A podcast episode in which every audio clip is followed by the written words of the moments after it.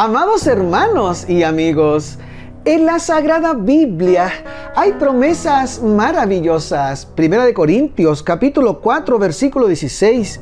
Por tanto, os ruego que me imitéis. En Filipenses, capítulo 3, verso 17 y Primera de Corintios, capítulo 11, versículo 1, se emplea la misma expresión.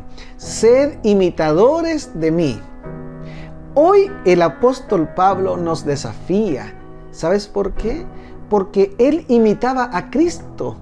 En otras palabras, cuando seguimos el ejemplo del apóstol Pablo, estamos siguiendo el ejemplo de Jesús. Podrás tú decir a tu familia, a tus amigos, a tus colegas, mírenme a mí, sigan mi ejemplo, porque yo sigo el ejemplo de Cristo también. Este es un desafío que el apóstol y Jesucristo nos ponen esta mañana. Sed imitadores de Cristo Jesús. Y recuerda, primero Dios.